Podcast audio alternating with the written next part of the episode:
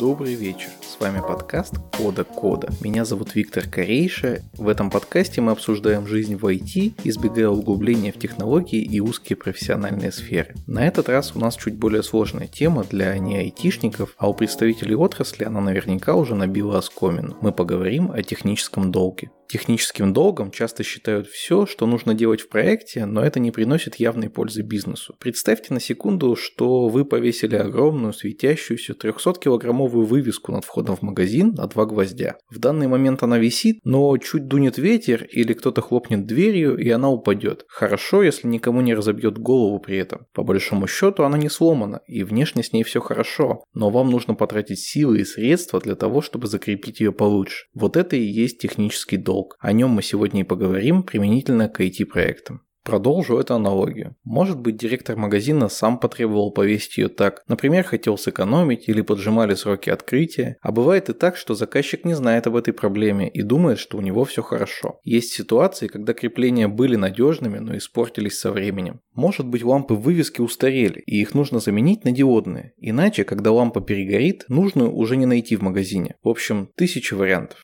Вот про это все и расскажут наши гости на реальных примерах из мира программирования. Наш первый гость много лет работает в Яндексе над проектами, которыми пользуются миллионы людей и которые поддерживаются многие годы. В командах, которыми он руководит, очень серьезно относятся к качеству и не вешают вывески на два гвоздя. Но даже в таких проектах и командах возникает технический долг от устаревания технологий или смены контекста. Всем привет, меня зовут Сережа Бережной. В узких кругах я известен под ником Вигед. Я работаю в Яндексе. Я являюсь одним из двух соавторов BEM-методологии, если вам это о чем-то говорит. В Яндексе много очень разных проектов поделал. Прямо сейчас руковожу управлением поисковых интерфейсов и сервисов для организаций. То есть, по сути, это все наши веб-интерфейсы основных поисковых сервисов, э, поиска по вебу, поиска по картинкам, поиска по видео, и внутренние инструменты интранета, которые используются там большинством сотрудников компании. С понятием технического долга я столкнулся, наверное, с первых своих дней работы в компании, потому что первые задачи, которые у меня были, они были связаны с рефакторингом чего-то, что уже было написано. И вот моя задача она была такая, что вот смотри, нам тут нужно добавить какую новую функциональность, ее правильно было бы добавить вот сюда, но вот это место, куда ее нужно добавить, здесь написано не очень хорошо, и его давно бы пора было бы уже отрефакторить. Поэтому ты вот будешь добавлять новое поле и заодно переделай вот тут вот, вот эту структурку, ну и с тех пор, конечно, понятие технического долга оно как-то неотрывно связано со всем процессом разработки, постоянно возникает то тут, то там есть плохой код, это что-то, что написали плохо, и по-хорошему не надо было бы этого писать никогда. И есть что-то, что, скажем так, вышло из моды, когда-то было написано и было написано хорошо и правильно, и в момент, когда писалось плохим кодом не было, а потом постепенно с течением времени стало плохим. Вот, я бы сказал, что и то, и то является техническим долгом, потому что в каком-то смысле часто бывают ситуации, когда под давлением тех или иных обстоятельств, ну, как правило, это сроки или нехватка сил, и иногда иногда приходится срезать углы, и плохой код рождается как следствие и, по сути, является таким компромиссом. Ну и да, и понятно, что большой пласт технического долга является следствием постоянного устаревания технологий, что что-то мы когда-то писали, оно было нормальным, потом оно перестало быть нормальным. С историей, когда сразу кто-то что-то сделал плохо, все понятно. А в какой момент появляется технический долг в проекте, где явно плохого кода не делали? Как понять, что вот тут долга еще нет, а в другом месте он уже есть? Я встречал очень много случаев, как правило, это связано с приходом человека в старый проект. И вот еще вчера в этом старом проекте были какие-то разработчики, которые его писали и считали, что у них все хорошо, а уже завтра в этот проект приходит новый человек и говорит, да это ж вообще одно сплошное легаси и технический долг, и здесь нужно все переписать. Понятное дело, что эта штука, она крайне-крайне субъективна, и она зависит от технического чувства прекрасного команды разработки. Если команда разработки разработки видит, что какие-то масштабные изменения помогли бы ей быстрее решать какие-то задачи, то, ну, наверное, это может служить там адекватным критерием. Просто, к сожалению, в современном мире часто люди там рефакторят что-то не для того, чтобы действительно получить какие-то объективные преимущества в процессе разработки, просто потому что не модно. Ой, у нас код не на TypeScript, или там, ой, у нас код без React, без Redux, без, без Mobix, да, без, без RxJS. Каждый год выходят те или иные новинки. Конечно же, многим хочется начать с ними работать. Понятно, что начинаются рационализации вида. Эта библиотека помогает писать э, эффективно, качественно и хорошо, и мы будем от этого больше и лучше делать чего-то. Но вот я всегда призываю там адекватно смотреть на эти э, обещания, да, и действительно взвешивать, а точно ли от переезда на вот это будет такой boost производительности разработчиков на этом проекте, чтобы перекрыть те трудозатраты, которые нужны для того, чтобы это там переписать и отрефакторить. Иногда вполне получается так, что проект остается на старых технологиях просто потому, что он слишком тяжелый уже, чтобы куда-то двигаться. Нужно подождать в каком-то смысле кризиса, подождать, пока эта ситуация станет действительно невыносимой, для того, чтобы трудозатраты на переписывание, на избавление от технического долга были бы оправданы. Ну и иногда обратная ситуация, что бывает такая защитная позиция у разработчиков, они что-то написали, очень-очень к этому прикипели, это их такое логово, тут все паутинки так тщательно развешаны, но э, ничего из этого нельзя как бы трогать, по их мнению, потому что все это очень ценно и важно, и такое бывает, и они остаются, по сути, в куче какого-то легаси кода, исключительно потому что не хотят куда-то двигаться и просто из такой консервативной позиции. Моя рабочая практика, мой рабочий опыт меня научили, что нету, как правило, однозначных в этом месте ситуаций, и что очень-очень сильно все зависит от глаз смотрящего и от конкретной команды. Поэтому, собственно, обычно я бы сказал так, важнее, как вы вот эти решения принимаете, как вы будете пытаться из вот этой вот субъективности находить объективность. Мой ответ, самый главный, это коллективное мнение, что если если вы коллективом каких-то экспертов признали, что действительно здесь вот оно того стоит, то это уже не то чтобы до конца убирает, но как минимум минимизирует риски того, что вы примете какое-то локальное решение в, в угоду людям, которые там конкретно на этом проекте находятся. А есть у тебя какая-нибудь история вот про конкретный проект, и когда принимали решение, что оставляем или наоборот, что все переделываем, и вот почему? То есть мне бы хотелось прямо такого мяса. Я могу рассказать пару совсем таких э, старых историй. Например, в какой-то момент в Яндексе очень долгое время было много проектов написано на XSLT. Это такая технология, написанная чужими для хищников, как тогда любили шутить, очень сложная для восприятия, если вы приходите из какого-то стороннего мира, но по-своему красивая на самом деле. Я до сих пор нежно люблю XLT за его такую декларативность и выразительность. Как правило, все те люди, которые действительно его хорошо поняли и использовали, они тоже не остаются к нему равнодушными. Но у него есть одна проблема. Интерпретатор, он, э, ну там их было два на тот момент самых популярных. Оба они достаточно плохо развивались, а один из них еще и был написан на Java и обладал достаточно низкой производительностью. И мы в какой-то момент поняли, что несмотря на всю нашу любовь, на то, что у нас написано очень-очень много кода на XLT, что в принципе, как бы с, вот с выразительной точки зрения, с точки зрения красоты какого-то кода, нам этот язык особо не жмет, но с точки зрения именно производительности есть, э, да, проблемы. И с точки зрения обучения людей когда это была относительно маленькая компания, и мы могли позволить себе брать там самых лучших, которые быстро обучались, там мы их обучали. Когда Яндекс стал расти, становилось проектов все больше и больше, все больше людям приходилось объяснять, что же такое XLT. В общем, в какой-то момент мы приняли решение, что все, как бы мы не любили нежно эту технологию, пора с нее съезжать. И как раз тогда начинался только рассвет э, серверного JavaScript, и мы принимали решение о том, что будем переезжать переезжать на серверный JavaScript. Ну вот, ну мы там написали собственный шаблонизатор, который обладал сравнительно похожими такими декларативными, декларативной такой семантикой, как XSLT. И вот на него переезжали, перевозили все проекты. Мы за, наверное, не знаю, ну, за несколько лет все основное, конечно, переписали.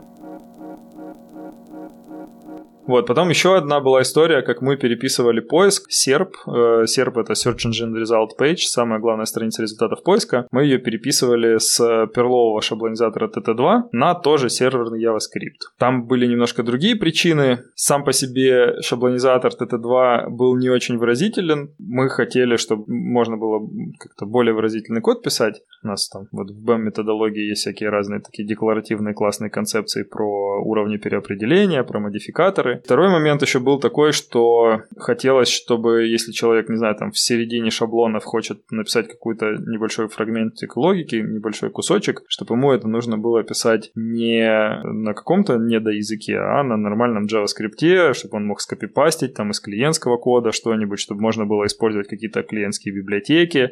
Ну, в общем, чтобы было это более Yeah. В экосистеме общей фронтендерской. Ну, тоже, да, этот проект у нас занял, наверное, где-то что-то порядка года, тогда еще тем меркам достаточно много, то есть там было, наверное, несколько человек, меньше десяти а, разработчиков интерфейсов, и там порядка года мы переписывали. Сейчас, например, у нас идет очередной рефакторинг нашего серпа, мы переписываем его с jQuery на React. Тоже достаточно такое тяжелое было решение. Часто бывает такая ситуация, что нету однозначно плохого, однозначно хорошего. Во всем есть свои плюсы, свои минусы. То есть, скажем, что-то, допустим, слишком теплое, а зато другое слишком мягкое, да, там э, что-то, допустим, не обладает какой-то там популярностью среди современной молодежи, среди там приходящих людей, и их нужно там доучивать, обучать. Например, в наши инструменты нужно вкладывать наши собственные силы, чтобы они как-то развивались, улучшались, и там в них фиксились баги. Сторонние библиотеки, допустим, популярные типа React,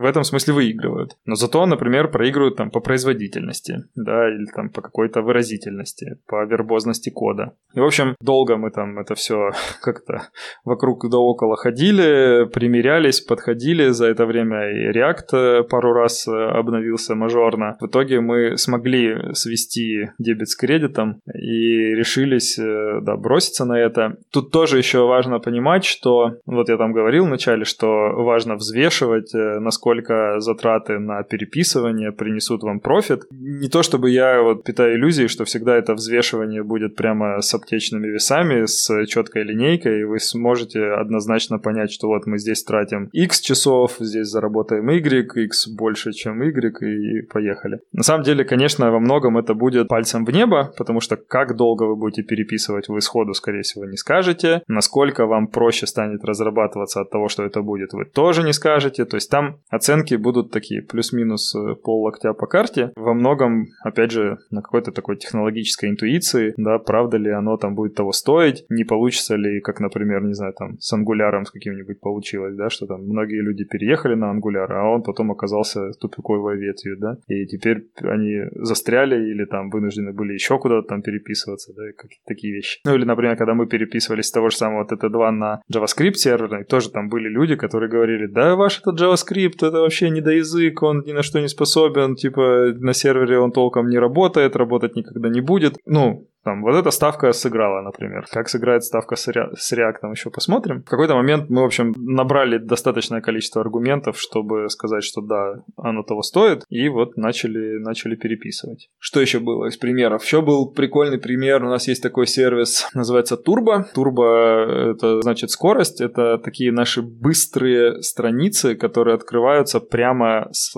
поиска. Если вы пользуетесь поиском Яндекса, то могли замечать иконку ракеты рядом с некоторыми результатами, например, рядом с результатом с Википедией, часто она, и там на самом деле многие очень сайты, они делают себе турбоверсии таких страниц, своих страниц для того, чтобы прямо с выдачи поиска быстро открывался контент их сайта. Ну и там, как правило, это очень выгодно, в том смысле, что это вин-вин для всех, это вин для пользователей, потому что они быстрее видят контент, вин для владельцев сайтов, потому что им лучше они откручивают рекламу, потому что реклама показывается быстрее, она становится более конверсионной конверсионно они зарабатывают больше денег. Ну и Яндексу лучше, потому что мы не уводим человека никуда далеко, мы лучше понимаем про его пользовательское какое-то поведение, в зависимости от этого можем улучшать его опыт персонально и улучшать опыт среднего пользователя Яндекса, ну, в общем-то, типа сплошные плюсы.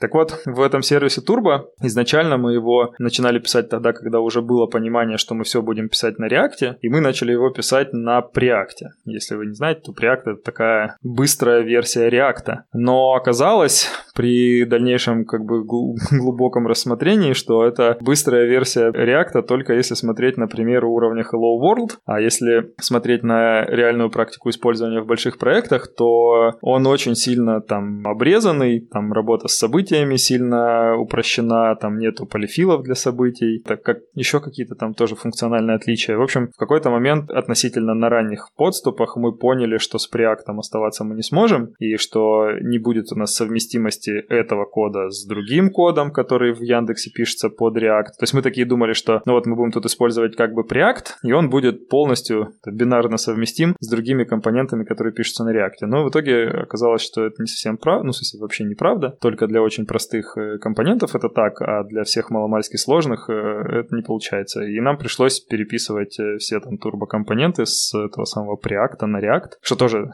как-то само по себе, раз, раз нам пришлось это делать, уже говорит о том, что там отсутствовала стопроцентная совместимость. Ну, тоже вот быстро поняли, что несмотря на то, что локально это плюс для турбо, потому что Preact сильно, ну, как бы заметно э, меньше весит, чем React, заметно быстрее инициализируется. С точки зрения дальнейшей разработки, интегрированности в общую индексовую среду, переиспользования компонентов и так далее, нам невыгодно оставаться на отдельном таком фреймворке и выгоднее переписать. Все, кто сидит маломальски долго в компании, они говорят, что вот мы постоянно куда-нибудь с чего-нибудь переезжаем, постоянно что-нибудь куда-нибудь переписываем, что-нибудь где-нибудь рефакторим. Очень классные примеры, но все они сейчас были про то, чтобы взять и глобально поменять технологию. А вообще-то рефакторинг ведь бывает не обязательно такой. Ну, то есть не обязательно, что ты все берешь и переписываешь на другую технологию. Наверное, бывает какой-то более мягкий вариант. Я бы, наверное, разделил бы все рефакторинги, такие выдачи технического долга, да, выплаты технического долга, разделил бы на два таких типа. Первый тип — это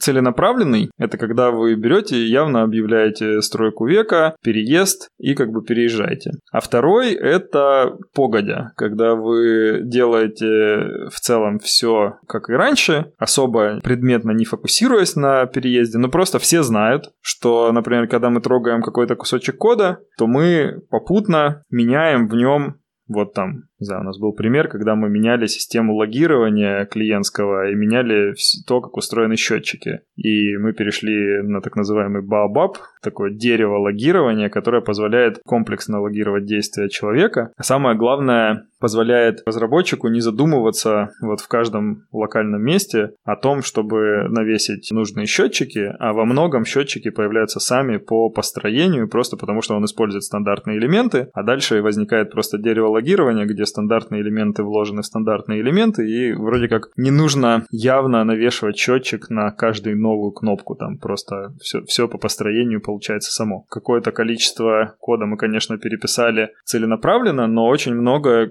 кода такого со счетчиками мы переписывали со словами «трогайте место это, переписывайте», ну потому что это был небольшой налог, который можно было выплачивать прицепом. Мне кажется, что вот это две таких основных стратегии, и дальше могут быть какие-то гибридные комбинации, там чуть-чуть той, чуть-чуть той. Я помню, был один классный такой случай, у нас шел полным ходом какой-то там рефакторинг, какое-то переписывание, в результате которого должно было появиться ну, какое-то такое прям кардинально новое свойство на, на, на поиске на серпе. Но пока мы это, эту новую версию готовили, у нас была старая версия. И был вопрос, давайте вот в старой версии сделаем что-то. Ну и, и были аргументы такие, зачем нам там трогать старую версию? Мы же вот уже через три месяца перепишем новую. И вот тогдашний руководитель поиска сказал, за сколько вы в старой версии сделаете это? Ну мы сказали там, ну там за несколько недель. Он говорит, вот смотрите, вот вы три месяца будете готовить э, что-то новое, за несколько недель можете поправить добавить что-то существенное в старом. Существующие пользователи два месяца будут наслаждаться улучшенной как бы функциональностью поиска. Мы взвесили степень как бы улучшения, и мы поняли, что ну как у нас так много пользователей, что два месяца их наслаждения явно стоят э, недели э, нашей разработки, несмотря на то, что потом еще через два месяца вообще все целиком переписали. Мы ценой вот этих вот нескольких недель на две недели раньше дали пользователям существенное какое-то технологическое такое преимущество.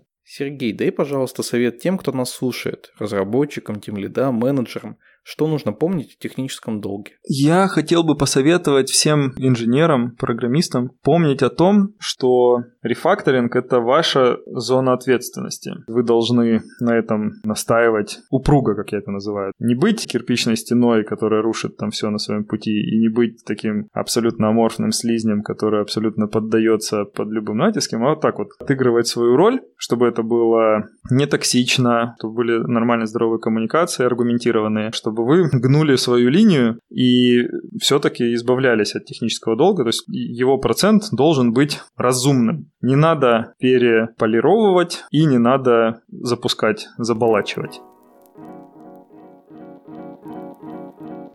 С Сергеем мы познакомились на фронтендерской конференции несколько лет назад. Хорошо помню этот момент. Я не знал, кто сидит со мной рядом. Просто между докладами мы начали обсуждать какой-то тезис предыдущего спикера. И Сергей поразил меня фундаментальностью своего подхода. Думаю, что сегодня и вы, мои дорогие слушатели, смогли почувствовать то же самое в нашем с ним диалоге. Между тем, далеко не во всех компаниях, проектах, командах основным источником технического долга становится устаревание технологий или смена парадигмы. Мой следующий гость расскажет расскажет о том, что в некоторые проекты технический долг закладывается заранее и осознанно. Меня зовут Сергей Клюкин, я тимлид ВКП. ВКП вообще интересная на самом деле история как компании. Это был стартап внутри MLA, который делал платежную систему для ВК. Сейчас это будет отдельная компания. Вот недавно, буквально на прошлой неделе, объявили о сделке так называемый GV, ну, то есть совместные инвестиции, совместное предприятие по-русски, короче. Технический долг не знаю, вот во всех компаниях, в которых я работал, мне кажется, так или иначе он есть везде. У меня еще не было компании, в которой не было бы технического долга. То есть это вопрос его размера, его качества, но не бывает компаний, в которых нет технического долга по определению. Наверное, в каких-то аутсорсовых компаниях это вообще там один сплошной техдолг, хотя хрен его знает. Почему он происходит? Несколько причин, начиная от ошибки проектирования, то есть э, плохо спроектирована система, и это приводит к тому, что его слишком много появляется технического долга. Допустим, там большая связанность кода и изменения этого кода, когда тебе нужно вносить изменения, они порождают технический долг. Потом, допустим, может быть то, что бизнес не понимает, что это такое, и слишком, допустим, давит на сроки. Говорит, что любой ценой сделайте, неважно какое качество, лишь бы time to market был максимально быстрый, Недавно где-то слышал фразу, что если мы выкатили фичу все и довольны, значит мы опоздали. Ну, то есть это всегда некий баланс. Если мы делаем идеальный продукт, у которого нет их долго, пытаемся все сделать идеально, то, скорее всего, мы очень долго его делаем. И, возможно, либо вообще его никогда не выпустим, потому что он никому уже не нужен будет, либо, когда выпустим, конкуренты уже все заберут все э, доли рынка. Здоровое отношение между разработкой и бизнесом, когда в этот момент идет некая договоренность в плане того, что мы говорим, да, мы сейчас это делаем, но мы берем как бы в долг. Бизнес обязуется, что э, у нас будет возможность этот долг вернуть сам по себе технический долг это не то, что там абсолютное зло. Это в каких-то ситуациях вполне себе допустимая ситуация, что мы идем прощение. Мы, допустим, делаем какой-нибудь скрипт, условно, который мы там запустим один раз, и нам задача, чтобы вот он просто сейчас сделал это, и все. И дальше его никто и поддерживать не собирается. Поэтому можем его сделать как-то не оптимально. Он сам по себе весь целиком является такой по качеству как будто технический долг, но мы уже знаем, что мы не будем это дальше использовать, поэтому ну, без разницы, как он там сделан, лишь бы работал. Или есть такой подход, когда как-то быстро прототипируют, допустим. Знательно делают продукт, цель его сделать максимально быстро, а потом уже, если мы поняли, что фича полетела, есть изначально такие, такой план, его там переписать. В целом, можно сказать даже про ВКП сейчас, что это так происходит. Изначально он там был написан на Перле, но исторические причины, скажем так. Раз он, допустим, переписывается на Go. Это было больше не связано даже не с технологией. То есть там были какие-то внутри куски, которые были не оптимальны, может быть, почему-то мнению, но это было больше связано с возможностью масштабирования разработки, если она вдруг потребуется. А есть некий дефицит перла разработчиков. Если вдруг через месяц тебе нужно увеличить разработку в 10 раз, и у тебя есть миллиард долларов, то с тем же год это можешь сделать, а с перлом не можешь потому что нет просто столько разработчиков на, на перле, чтобы взять их и откуда-то перетащить. Так, получается, что есть случаи, когда мы можем осознанно заложиться на техдолг и потом отдавать его в рамках обычной работы. А поделись, пожалуйста, как построить такую работу. Вот, например, кто-то из наших слушателей хочет заняться рефакторингом в рамках своих текущих задачек. Что ему нужно учесть?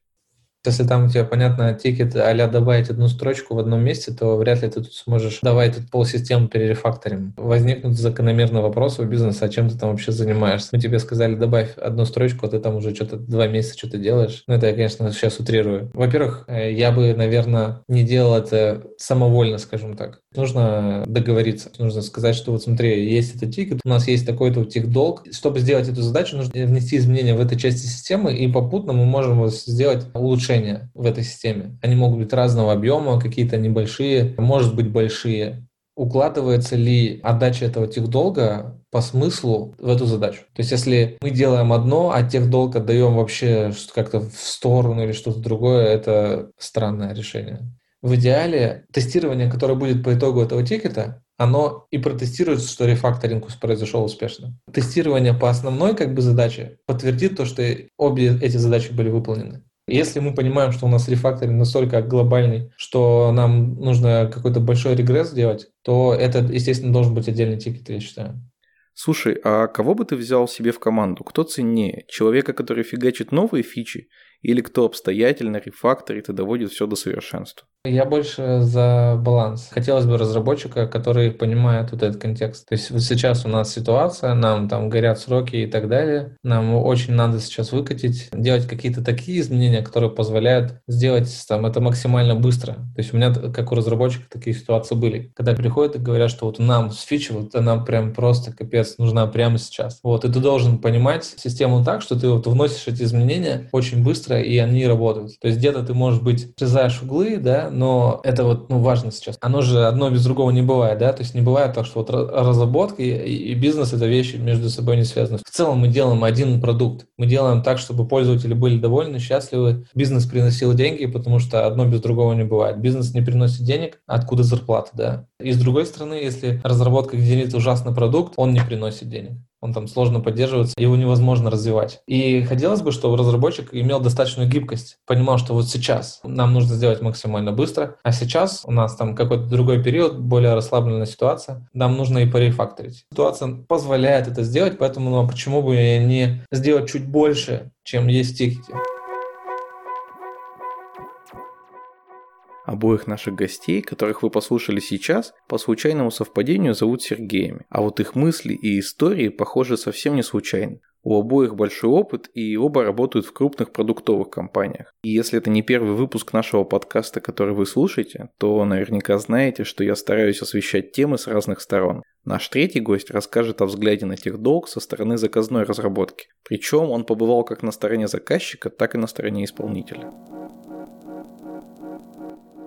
Привет, меня зовут Иван Антипин, я заместитель технического директора в компании Агима. Технический долг вернее, отношение к техническому долгу и, соответственно, как мы его формализуем, может быть с двух сторон написан. Первое, технический долг – это наши костыли, это наши такие опрометчивые решения, либо решения под давлением бизнеса, когда бизнес просит, например, сделать быстро, либо срочно взять какой-то спринт задачку, а у нас на нее не хватает времени. Не хватает времени, например, на аналитику, не хватает времени на тесты, но и в целом не хватает времени для того, чтобы сделать ее качественно. И мы делаем так, чтобы работало. Например, работало в рамках рамках какого-то, может быть, юнит нашего теста, мы что-то наковыряли, накидали код, и нам кажется, ну, сработало хорошо, при этом мы понимаем, что это простыня какого-то кода, мы не можем переиспользовать, и мы точно понимаем, зная наш roadmap, что этот функционал, в принципе, нам нужно переиспользовать будет в нескольких местах дальнейших. Та реализация, которая сейчас, это только копипаст, ну и в целом мы будем код делать грязным, но тем не менее это попадает в наш спринт. Это такой отложенный технический долг, тот технический долг, о котором можно будет и нужно на самом деле договариваться с бизнесом. И здесь э, очень просто будет это делать, потому что мы на старте знаем, что мы под давлением бизнеса это сделали. Это такое одно отношение к техническому долгу, один кейс. И вот второй кейс такого же отношения, когда мы думаем, что мы делаем хорошо, пишем какой-то код, при этом нам не хватает либо какого-то бэкграунда такого, либо в целом понимания и видения того, куда мы движемся, и мы в кодовую базу, в целом архитектуру добавляем не самые лучшие решения ну, опять же, в ограниченности, может быть, каких-то скилловых ресурсов, либо просто в целом такого опыта и видения, куда движется проект, продукт, либо без учета этого видения. Это один подход, это костыли и грязный код. Второй подход, он такой больше, наверное, интерпрайзный и бизнесовый в той части, где бизнес очень сильно интегрирован с IT, точнее даже IT – это часть конкурентных преимуществ бизнеса. Это вот со временем наши когда-то правильные решения – вдруг становится техническим долгом. Ну, таким примером может быть выбор архитектуры. Мы ушли в монолит с самого начала, потому что понимали, что этого будет хватать. То, например, наши конкуренты так работают, либо наши фреймворки хорошо работают с текущей нагрузкой и с нагрузкой, например, которую мы видим в течение года-двух, такой даже долгосрочной стратегии. И вдруг случается э, карантин, случается там эпидемия какая-то, вот как сейчас. Цифровые витрины резко становятся нужны всем. Пользователи, и вернее структура пользователей, сами модели потребления меняются, а мы делали как раз какой-то такой цифровой сервис, например, доставки. И все, наша архитектура уже точно не устраивает ни бизнес, ни внешние требования. К нам пришло X3 пользователей тут же. Мы не умеем масштабироваться, точнее, мы умеем, мы можем масштабироваться, но масштабируем монолит, при этом это дорого. Кажется, что это не про бизнес, а если бы мы были в сервис-ориентированной архитектуре, в микросервисах, мы могли бы масштабироваться, например, по требованию, такой автоскейлер, либо масштабировать высоконагруженные сервера. Мы долгое время работали правильно, наши решения не были опрометчивыми. Просто мы не ожидали резкого изменения внешних каких-то требований, внешних фактов. А можно смотреть по-разному, то и то технический долг. И на моей практике, и на моем опыте чаще, конечно, встречается первый тип. Это либо давление бизнеса, давление обстоятельств и костыли, либо просто нехватка каких-то знаний, экспертизы, когда мы начинаем изобретать велосипеды, не пользуемся паттернами, либо же не знаем до конца те платформы и фреймворки, на которых мы разрабатываем, и опять же пишем костыли и велосипеды 企业的。Есть замечательные кейсы. Один из кейсов я, кажется, прям впрямую описал. Это выбор архитектуры монолита. Это в бытность моей работы техническим директором одной крупной сети ресторанов. Такого возрастающего тренда в это время на доставку, на вообще дистанционные продажи, на цифровые витрины продаж. Это с одной стороны. И тут же на этом же кейсе я хотел бы проиллюстрировать и то, как мы посмотрели на технический долг с другой стороны. В тот момент в компании, где я трудился, не было внутреннего отдела разработки разработки мы все аутсорсили, заказной разработки из топ-20 рейтингов, общались а, с разными компаниями, нам разные компании в разное время делали и мобильные приложения, и сайты, и в какой-то момент те компании, с кем мы начинали, начинали свой путь, вдруг вырвались в топ-10, в топ-5 с их э, таким ростом позиций, конечно, и вырос ценник, и мы выбирали компании попроще, подоступней, при этом уже с такой хорошей экспертизой видения того, как должно быть, доверились, в какой-то момент увидели, что решение пишется не оптимальное, такой самый яркий пример. Это была верстка сайта, которая Google PageSpeed показывала очень а, низкие показатели, супер низкие красные бортовые уже на этапе верстки. Мы понимали, что так делать нельзя, указывали явно подрядчику. Подрядчик говорил, да нет, вы знаете, сейчас на сервере мы прикрутим сжатие картинок, мы оптимизируем вывод статики, мы все сделаем, все будет хорошо. Забегая вперед, все так уехало на продакшн, и мы явно брали в долг у качества, знали, что мы делаем плохо, но нельзя было не упускаться, потому потому что внутренние процессы были завязаны под маркетинг, под дату релиза, поэтому выпускали, зная, что выпускали плохо, и выпускали с уже планом, с роудмэпом, как мы спринт за спринтом будем вытаскивать это качество, какие деньги нам нужно будет вложить. И, в общем-то, понимали, что кредит качество мы взяли по большому проценту. И вот в том же кейсе точно так же мы выбрали платформу для мобильной разработки React, React Native. Нам казалось, что мы сможем делать быстрее и лучше, если в одном месте мы будем будем заниматься интерфейсами, делать точки интеграции с внутренними системами и сможем делать все быстрее и оптимизировать сами процессы на разработке. Но там точно так же не хватило экспертизы команды, которая делала эти приложения, внутренняя архитектура самой кодовой базы, тех вообще подходов, на которых были реализованы мобильные приложения, были, наверное, экспериментальными. И уже выпуская в прод, мы видели проблемы как по плавности рендеринга, так и по тому, как интегрировано приложение, как оно вылетает непредсказуемым образом, потому что, видимо, не были обработаны какие-то исключения, не предусмотрены. И точно так же с бизнесом мы выпускали заведомо некачественное приложение, при этом с обновленным интерфейсом, с красивым дизайном, потому что так нужно было по маркетингу. Мы брали у качества взаймы, мы договаривались с бизнесом, ничего хорошего из этого не получилось. Целый год нам приходилось самые критически важные моменты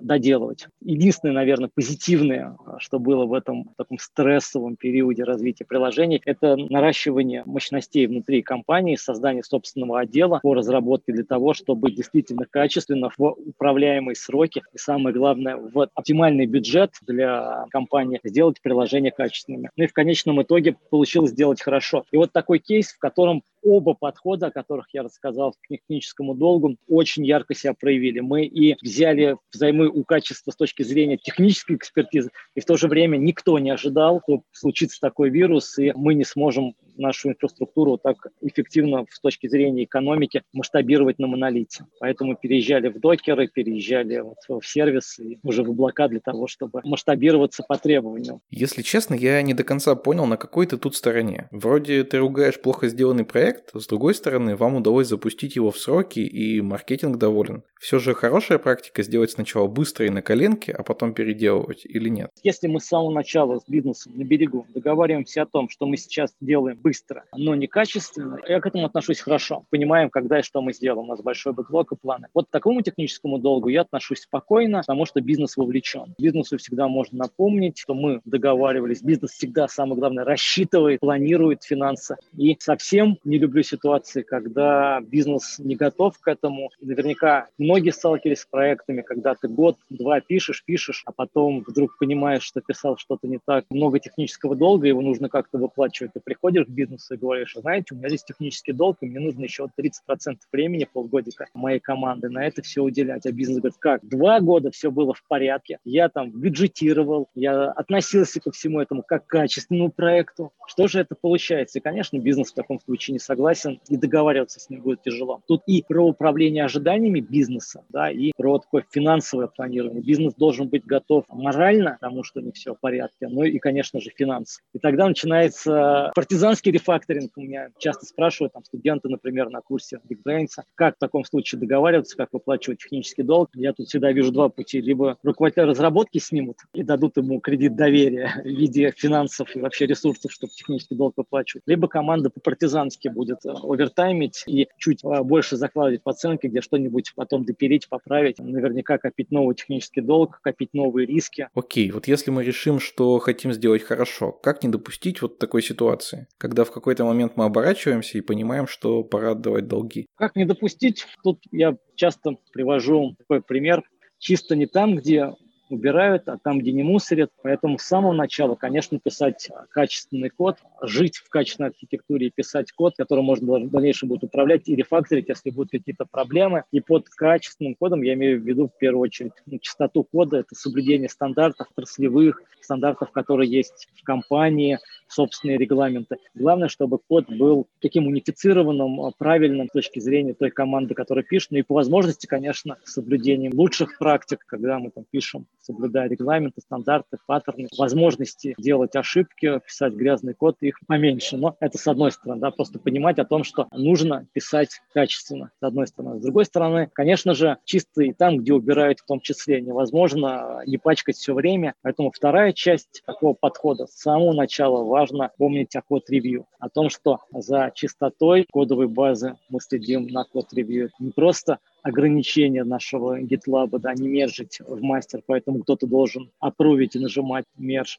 Это именно практика контроля за чистым кодом, соблюдение стандартов, вовлечение всей команды в код-ревью. Это развитие команды, это показ команде лучших практик, это возможность менее опытным разработчикам учиться у более опытных разработчиков, смотреть, как поступать в той или иной ситуации. И, в общем, когда мы к этому подходим таких с двух сторон, не делать плохо, а если сделали плохо, исправить. И самое главное, не просто исправить, а рассказать, почему нужно исправлять, для того, чтобы в следующий раз таких проблем было меньше. Чем чаще мы смотрим, чем чаще мы общаемся с командой и валидируем, а все ли у нас в порядке, тем меньше риск, что в какой-то момент мы об этом узнаем в точке невозврата. Тема, о которой мы сейчас говорим, очень объемная, и в рамках подкаста мы только пробежались по верхушкам. Посоветуй, пожалуйста, что читать, что смотреть, кого слушать тем, кто хочет научиться управлять техническим долгом. Что читать? Классиков, чистую архитектуру, паттерны банды четырех, ходить на конференции, слушать подкасты, как вот этот быть технарем, уметь аргументировать позицию, считать какие-то технические риски, ну и быть менеджером, уметь находить какие-то положительные вещи в непростых ситуациях, уметь договариваться, объяснять, ну и уметь фокусировать на хорошем, потому что технический долг – это не только проблема в виде костов, но это и возможность, возможность сделать хорошо и в дальнейшем не словить еще более крупный риск. Ну, например, не сделать проект неуправляемым. Классика тем лида – быть технарем, быть менеджером. И мой совет читать, учиться, а как раз технические навыки и такие софт-скилловые, менеджерские по управлению проектами для того, чтобы в такие ситуации не попадать. А если уж попал, то проявить свой опыт, харизму, мастерство кризис менеджера для того, чтобы эти ситуации переводить из негатива в позитив. Может быть, кто-то от меня ждал каких-то советов, серебряных пуль, какой-то конкретики. К сожалению, нет. Тут все очень индивидуально. Я знаю, что ты еще ведешь курс, где как раз есть блок про техдолг. Я делал несколько отсылок к тому, какие вопросы мне задают студенты на курсе по управлению командой разработки, курс для тимлидов, где мы как раз разбираем многие из этих вопросов, которые мы затронули. Мы, обмениваясь опытом, не только вот на входе в эту проблему. Обязательно обмениваемся еще опытом, а как в итоге, применив какой-то тот или иной подход, получилось. И здорово, когда получается. Мы постарались передать весь наш опыт и навыки. Если кому-то он будет полезен, это будет очень круто. Мы как раз старались сделать его полезным, Ссылочку на этот курс вы сможете найти в описании подкаста. А еще больше полезных материалов в нашем телеграм-канале. Его можно найти, если ввести в поиск телеграма собака кода кода каст через буквы К. Надеюсь, что сегодня вы узнали немного больше про то, что такое технический долг и как им управлять. Поделюсь с вами выводами, которые сделал я для себя. Во-первых, управление техническим долгом – это ответственность команды разработки. Не получится переложить ее на менеджера, продуктовнера или заказчика. Тимлит и разработчики должны сами трезво оценивать ситуацию и бить в колокола еще до того, как что-то может пойти не так. Во-вторых, для бизнеса вложение в программную инфраструктуру – это инвестиции. Можно взять в долг качество и получить высокую скорость и высокий риск. А можно консервативно вкладываться в обновление по чуть-чуть. В любом случае, если это делается осознанно, то это хорошо. Ну и в-третьих, обновление и техническая гигиена – это просто часть процесса. И если закрыть глаза, то рано или поздно случится катастрофа. Поэтому важно в любом проекте изначально встроить в разработку планы обновления и рефакторинга. С вами был Виктор Корейша и наши гости. Если вам есть что рассказать или вы хотите пообщаться со мной лично, пишите в мой телеграм Корейша или на почту виктор собака До новых встреч!